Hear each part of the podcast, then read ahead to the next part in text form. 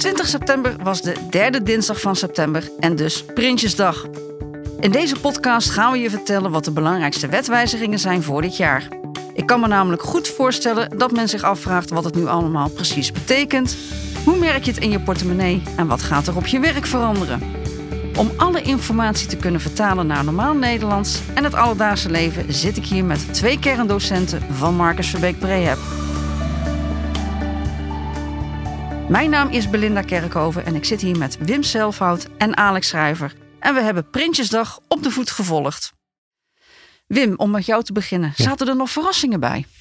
Uh, ja, wat mij betreft uh, wel. Uh, een aardige verrassing vond ik in ieder geval wel uh, de, de loonkosten voordelen waar men toch aardig mee, mee wil gaan sleutelen. Dus zeg maar de subsidie voor, voor de werkgever om mensen in dienst te nemen vanuit een uitkeringssituatie. Daar wordt, wordt aardig wat aan, aan gesleuteld. En wat ik wel een aardige vond, ehm, ja, de, de, ja, de korting op de te betalen belasting voor, voor alleenstaande ouders en, en tweeverdieners. Om met een moeilijk woord te zeggen, de, de inkomensafhankelijke combinatiekorting. Ja, daar wil men aan sleutelen. Die, die gaat eraf. Niet direct, maar, maar wel, in, wel in een paar, paar stapjes.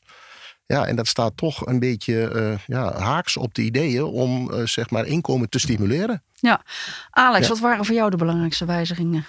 Voor mij was eigenlijk uh, een grote wijziging en ook een grote verrassing dat de reeds aangekondigde stijging van het minimumloon met aanvankelijk 7,5 procent uh, toch nog verder is opgehoogd naar uh, 10,15 procent. En wat daarmee ook een doorwerking heeft in, de uitkeringen zoals de AOW. Ja, nou zei minister Kaag gisteren, er is nog nooit zo'n groot pakket aan maatregelen aangekondigd ja. voor die koopkrachtcompensatie. Laten we die eens even eerst bij de kop pakken. Um, wat gaan we daar met z'n allen aan merken? Uh, ik denk dat we daar behoorlijk wat aan gaan merken. Ik bedoel, de energietarieven die reizen natuurlijk de, de pan uit. Dat is bij iedereen bekend. Uh, nou ja, de, de, maatregelen die, die genomen zijn, die, die, die blijven volgend jaar uh, in stand. Hè. Dus uh, er gaat aardig wat, wat subsidie vanuit de overheid ja, naar de energieleveranciers. Dus dat gaan we in, in de koopkracht best merken. Dus de tarieven zullen best aan banden worden gelegd. Er is natuurlijk ook aardig over gesproken. Hè. Tot en met maandag jongsleden nog aan toe. Dus, dus die gaan we merken. Ja. Ehm, de, de, de, de huursubsidie die wordt natuurlijk structureel uh, aangepast. Dus mensen in huurwoningen die gaan, dat, gaan dat merken. Um, ja, er zijn ook wat tijdelijke maatregelen. Alex, kun je die ja. eens toelichten? Nou, de, de, de tijdelijke maatregelen die we al eerder hadden, moet ik zeggen. Uh, dat is een trend die eigenlijk nu uh, wordt doorgezet. Uh, dat de lasten op arbeid structureel minder gaan worden. We merken dat de loonheffing in de eerste schijf een stukje naar beneden gaat. En met name ook in de arbeidskortingen gaan we wat merken. Zodat het voor de werkenden steeds interessanter blijft om te blijven werken of te gaan werken. Of eventueel meer te gaan werken. Ja. Wim, zou jij dat eens met een concreet voorbeeld kunnen toelichten? Hoe gaan we dat precies in ja, onze portemonnee ja, ja. merken? Nou, ik heb daar uh, heel kort uh, nog een berekeningetje uh, op gemaakt. En het is natuurlijk plus-minus cijfertjes, zeg maar. Hè. Maar goed, ik ben even uitgegaan van, van iemand met, met modaal inkomen. En als we dan de cijfertjes 2022 erbij pakken... Nou, dan hebben we een, een bruto inkomen van per maand, laten we zeggen... plus-minus 2800 euro. En met de huidige tarieven, nou, houdt hij er een kleine 2200 euro, zeg maar, eventjes aan over, hè 2189 in, in mijn rekenvoorbeeldje. Gaan we nu kijken naar, naar de maatregelen. Uh, de, de, het tarief hè, in, in, in de eerste schijf, dus zeg maar pl tot plusminus 73.000 euro, die gaat iets naar beneden. Maar als je dat ook in het voorbeeldje ziet, dat zijn maar een paar eurotjes als je, als je het hem omrekent. Dus daar ja. zit het hem niet in.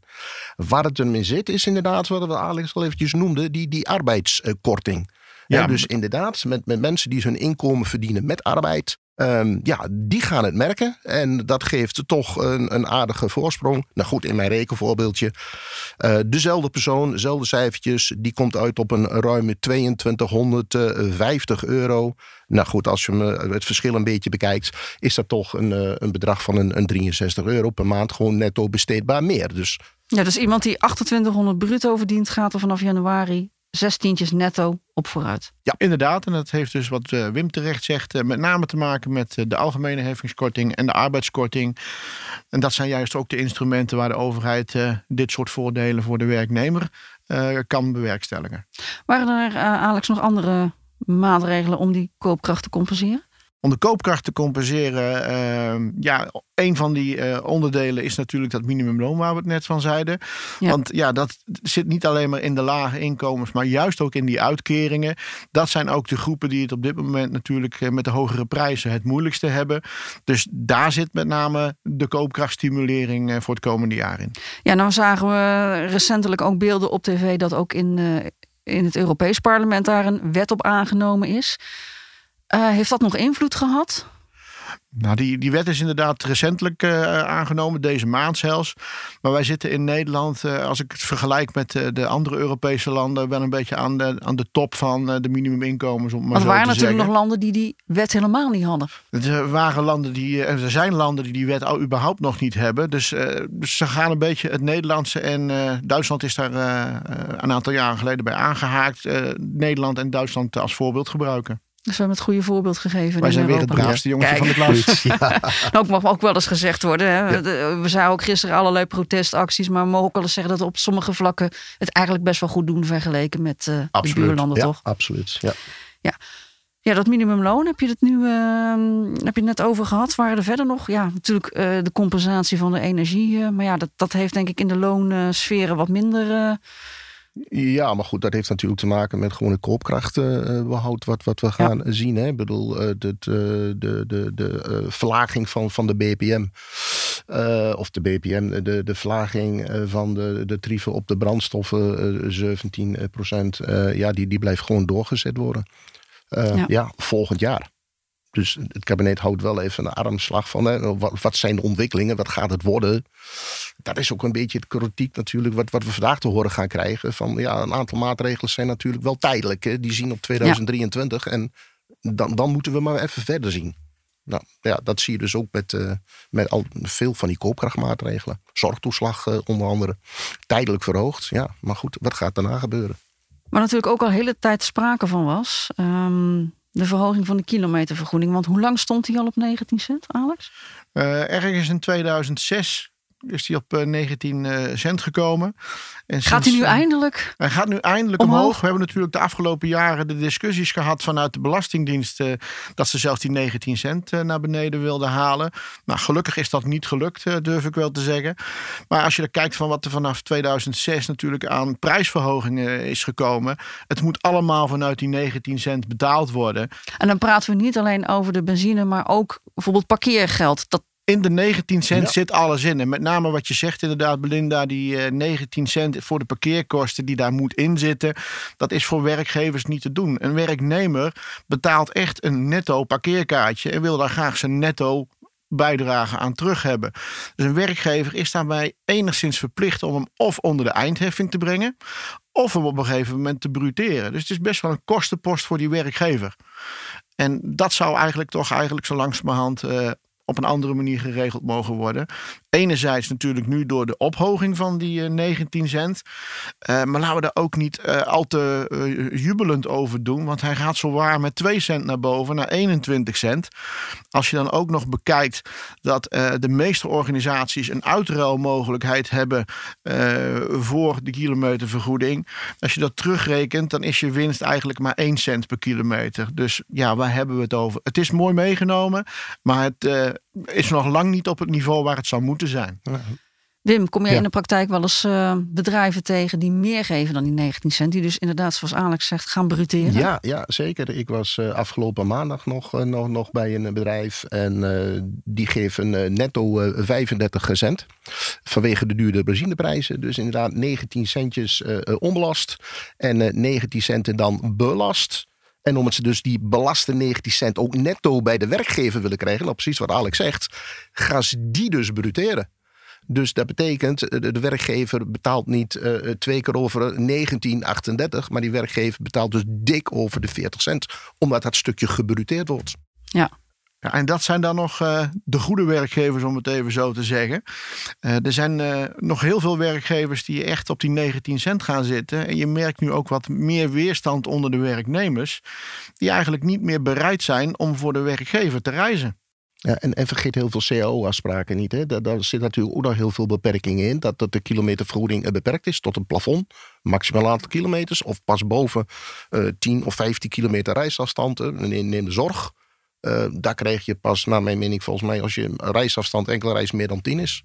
Dus degene die daaronder zit, die lekker dichtbij woont, ja, die, uh, die heeft gewoon helemaal niks. Nee. Dus ja. Hm. Daar is nog veel te winnen in de hele reiskostenvergoedingensfeer. Ja, eens. Ja, door corona hebben we een nieuw fenomeen gekregen, thuiswerken. Ja. Ja, daar krijgen we 2 euro uh, onbelaste vergoedingen voor. Nou ja, als je uh, ligt eraan wat voor koffie je thuis hebt, maar in sommige gevallen kun je er net vier bakken koffie van zetten.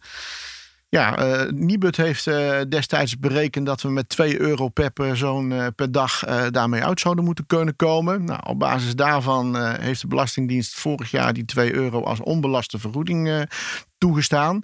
Inmiddels heeft het Nibud zijn huiswerk opnieuw gedaan en is men uitgekomen op 3 euro en 5 cent. Uh, alleen wat wij gisteren hebben gehoord is dat we alleen maar een indexering krijgen van de 2 euro, zodat we van 2 euro naar 2,13 euro gaan. Nou, als je dat uh, allemaal tegen elkaar wegzet, dan denk je van ja, is dat wel voldoende? Want het gaat verder dan alleen maar uh, wat Nibud dan zegt: het wc-papier, het kopje koffie en dergelijke, het eventuele extra gas. Uh, thuiswerken gaat verder dan die faciliteiten. Thuiswerken is ook je werkplek. Ja, en de werkplek is formeel vanuit de Belastingdienst geredeneerd. nog steeds thuis geen werkplek waar de werkgever Arbo verantwoordelijk is. Maar gelukkig beginnen andere ministeries daar anders over te denken, Wim. Uh, ja, bedoel, op het moment dat jij eh, werknemers natuurlijk verplicht om, om, thuis te, te, te, gaan werken, dan, dan ja, vanuit de Nederlandse arbeidsinspectie, die gaat natuurlijk over het arbeidsbeleid, veilig werken, goed ingerichte werkplekken de werkplek thuis uh, hoort eigenlijk in het arboplan opgenomen te worden. En als je dat opneemt, ja, dan ben je als werkgever verantwoordelijk voor de, de, de veilige werkomgeving uh, thuis. En dan kun je natuurlijk denken aan het bureau, de computer, de verlichting. Nou goed, uh, al dat soort, soort zaken. Maar om even terug te komen op de, de vergoeding. gaan, we, gaan we omhoog, ja of nee? er zijn Kamervragen over gesteld, een, een, week of twee geleden aan, aan de minister van, van Financiën van uh, gaan we er nu wat mee doen? Hè? Refererend aan aan de berekening van het Nibud. Nou, daar heeft de minister eigenlijk een beetje ontwijkend op, op gereageerd.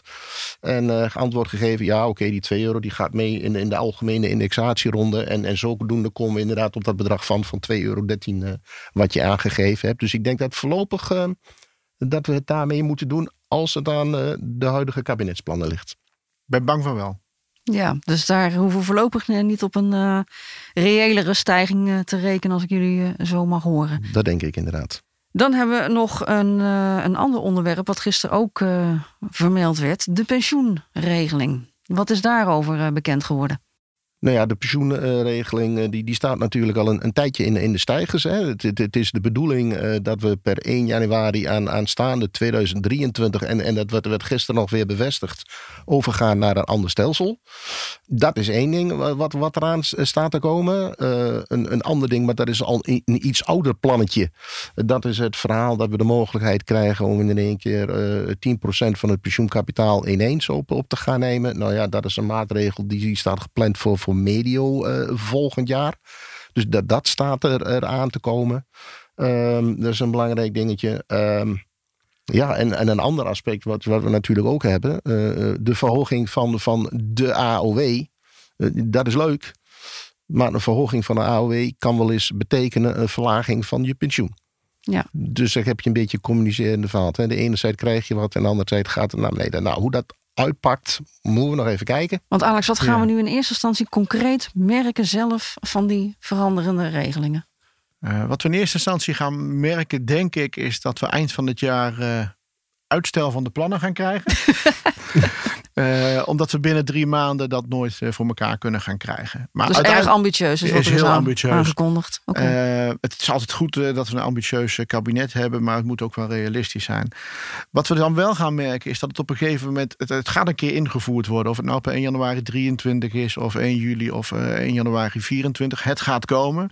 Het betekent dat werkgevers, pensioenfondsen en pensioenverzekeraars aan de bak moeten. En om even terug te komen op die 10% die Wim inderdaad uh, aanvankelijk zou dat alleen maar zijn om je hypotheeklasten te verlagen. Nou, die uh, restrictie is er afgehaald. Dus mensen mogen 10% uh, mogen ze straks in één keer opnemen van hun opgebouwde pensioenkapitaal. Maar dat is wel een, een hele gevaarlijke. Want ja, 10% op dat moment klinkt heel aanlokkelijk. Mensen zullen dat zeker gaan doen. Maar je realiseert je niet niet direct, dat je eigenlijk voor de rest van je pensioentijd een lager pensioen overhoudt. En waarschijnlijk die 10% die zal hoger belast worden. Uiteindelijk telt het mee voor je jaarinkomen, dus je zit al redelijk snel op je hoge schijftarief. Ja, en dat is natuurlijk ook afhankelijk wanneer, wanneer je dus eigenlijk met pensioen gaat. Of dat aan het begin van het jaar is of aan het eind van het jaar. Want hoe lang krijg je de tijd om die 10% op te nemen? Moet dat gelijk de eerste dag? Of is er allemaal nog niet uh, bekend? Dat, dat, moet inderdaad in die nadere uitwerking komen. Hoeveel tijd je krijgt om die 10% op te nemen. Er is nog niets geroepen over een, een tijdspanne van binnen waarin dat uh, moet gaan gebeuren. Maar over het recht om het op te nemen, daar is wel over gesproken. De achterliggende gedachte is natuurlijk om je lasten uh, naar beneden te brengen.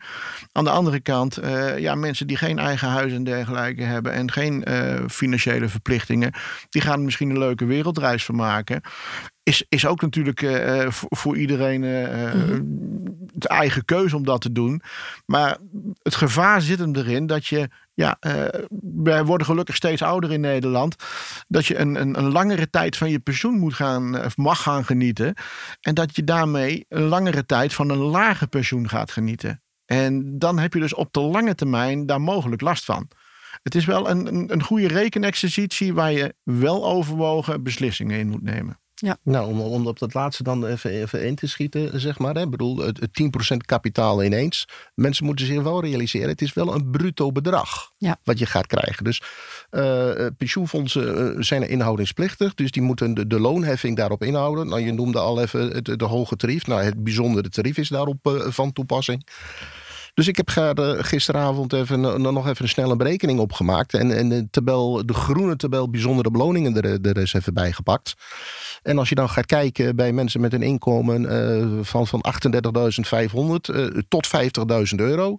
Nou ja, goed, dat zijn de mensen die natuurlijk naast de AOW een behoorlijk stuk aan, aan pensioen hebben. Ja, die gaan daar straks wel 60% op inleveren. En, en dat is het bijzondere uh, tarief.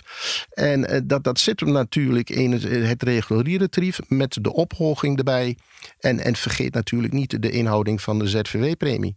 Dus er is een bepaalde categorie waar je echt heel goed moet gaan kijken van jongens, is dit wel interessant? Dus eigenlijk samengevat, die 10% regeling, hij klinkt leuk, maar als je het wil doen, realiseer je heel goed de consequenties. Kijk goed wat, wat er gebeurt. Is het voor jou echt zo interessant als het ongescheidelijk lijkt? Absoluut. Ja. Laatste onderwerp wat ik nog even met jullie uh, wil bespreken is: we hadden natuurlijk op 1 augustus alweer een aantal maatregelen die vanuit Europa kwamen. Hebben jullie daar wel iets aan gemerkt de afgelopen, ja, eigenlijk de eerste weken dat die regeling uh, van kracht was? Of die regelingen eigenlijk? Alex, mag ik met jou beginnen? Um, als we het hebben over een aantal maatregelen, dan hebben we onder andere over het uh, ouderschapsverlof, uh, wat we uh, een beetje volgens Europese richtlijnen richting Nederland gaan trekken. Dus dat we meer ruimte krijgen. Wat je in de praktijk gaat merken, is dat nu de wettelijke bepalingen enorm uit de pas gaan lopen met de CAO-bepalingen. In heel veel CAO's zat al een groot gedeelte waarop je onbetaald of gedeeltelijk betaald ouderschapsverlof kon gaan nemen. En dat per sector gaat dat nu enorm verschillen. Dus op een gegeven moment merk je ook in je advisering dat je heel duidelijk moet hebben van oké, bij welke sector hebben we het nu over? En voor de ene sector kan dat wat gunstiger uitvallen dan voor de andere sector. Ja. Dan was er volgens mij nog een maatregel eh, per 1 augustus. Ja, ja, ja, ja. ja een andere maatregel is natuurlijk dat uh, de, verplichte studie hè, die de werknemer moet doen. Waarbij het gebruikelijk was dat de werkgever zei van ja, dat, dat doe je dan ook maar deels in je eigen tijd. En, uh, en als je eerder weggaat, dan, dan ga je maar een deel, deel terugbetalen. Ik ga niet alles voor, je, voor jou betalen. Ja, als het dus straks gaat om, om een verplichte studie of in, in de CAO, waar Alex het net even over had, dan, dan wordt dat een, een verplichting op grond van een CAO ja, dan betekent dat wel iets voor de werkgever. Ja, dat moet straks in de basentijd. Uh, ook 100% betaald door de werkgever. Dus dat, dat mag hij niet meer eh, doorberekenen naar de werknemer toe. Dus uh, ja, kijk even in je arbeidsovereenkomsten, zou ik zeggen. Wat staat daar? En wat je natuurlijk heel veel gaat krijgen, heel veel verwarring. Er zijn natuurlijk ook allerlei andere opleidingen die die werknemers wel gaan doen. Maar dat geen, zijn geen verplichte opleidingen. Denk aan permanente educatie. Ja, wie zeg ik het ook? Permanente educatieopleidingen. Ja, ja, uh, ja die blijven daar buiten. En, en wanneer nog wel en wanneer nog niet. Dat is een lastige volgens mij. Dat, dat gaat nog wel even wat vragen opleveren, zeg maar. In, in, dat kader is het ook wel mooi om te horen en in ieder geval om te lezen dat uh, gisteren ook nog weer een extra bedrag van 500 miljoen beschikbaar gesteld is voor het, het stapbudget. Ja. Dus daarmee kunnen de opleiders in ieder geval weer mooie extra diensten verlenen aan de werkenden. waarmee de werkgevers ook weer hun verplichting kunnen, aan hun verplichting kunnen voldoen. Ja, ja eens. Um, wat ik nog even van jullie wil weten. ja, jullie zijn kerndocent payroll bij Marcus Verbeek Prehab. we hebben het net eigenlijk over de maatregelen gehad die voor iedereen uh, ja, gevolgen heeft. Wat gaat nou de komende maanden de payroll professional merken? Wat moeten ze doen om klaar te zijn voor 1 januari om al die maatregelen die aangekondigd zijn te kunnen doorvoeren? Alex, mag ik bij jou beginnen? Het allerbelangrijkste is uh, niet blindelings vertrouwen op je leverancier. Maar goed, uh, bekijken dat uh, de wijzigingen zoals die zijn aangekondigd ook goed in je salarissystemen terechtkomen. En daarna, wat ik altijd een beetje een ondergeschoven kindje vind, is informeer je medewerkers. Want daar gaat het in feite om. Bij, bij hun verandert er iets op die loonstrook. Uh, die, die, die zien alleen al heel snel die, die, die 60 euro verschil. Maar dat is niet in alle gevallen die 60 euro. Dat kan in een aantal gevallen kan dat ook de andere kant op gaan, bij wijze van spreken. Informeer eh, tijdig je medewerkers. Zodat ze straks in januari niet verrast worden door de nieuwe loonstrook. Wim, dat was nog een maatregel. Uh, ja. Uh, we hebben natuurlijk een tijdje geleden de wet arbeidsmarkt in balans gehad. We hebben het over vakgenoten, dus ik mag wel even een vakterm erin gooien. Uh, ja, ik zou zeggen, het is nog niet opgedroogd. Maar uh, er gaan op arbeidsrechtelijk gebied de komende periode, en dan heb ik het niet direct over 1 januari, maar dan heb ik het over in de loop van 2023, de loop van 2024, ook arbeidsrechtelijk weer allerlei dingen gaan veranderen. Ja. Uh, ik noem even een paar dingen. Uh, de concurrentiebepaling gaat, gaat aangepakt worden. De, de transitievergoeding, de compensatie van de transitievergoeding voor, voor werknemers gaat aangepakt worden de, de ketenbepaling gaat er anders uitzien. Alweer? Ja, alweer. Dus, uh, ja, dus voor de, voor de payroll professional um, is het noodzaak om de vinger aan de pols te blijven houden. Om het zo maar eens te zeggen, ja. Ja, eigenlijk mogen wij natuurlijk niet klagen. Want uh, wij zijn als kerndocenten uh, de aangewezen personen om die kennis weer uh, over te dragen. Maar het, het, geeft maar aan dat ons vakgebied in beweging is. En dat we er samen alles aan moeten doen om, om bij te blijven. Dat lijkt mij een hele mooie afsluiting. Ja, Alex en Wim, dank jullie wel voor jullie heldere toelichting. En we kunnen natuurlijk eigenlijk nog uren doorpraten, maar dat gaan we nu niet in deze podcast doen. Als je na het luisteren van de podcast denkt: ik wil meer weten en vooral over hoe dat er voor mij in de praktijk uitkomt te zien, dan kun je aanmelden voor een update sessie salarisadministratie. Daar word je door een van onze docenten, misschien wel Wim of Alex, word je in een dag helemaal bijgepraat. En de hele maand oktober kun je dan ook nog eens gebruik maken van onze dubbeldeal actie. Dat betekent dat je twee PE-sessies krijgt voor de prijs van één. Dan kun je dus samen met een, bijvoorbeeld een collega een training gaan volgen. Wil je meer informatie, dan kun je dat teruglezen op mvp.nl slash Prinsjesdag. Tot zover onze podcast. Dank jullie wel voor het luisteren en graag tot een volgende keer.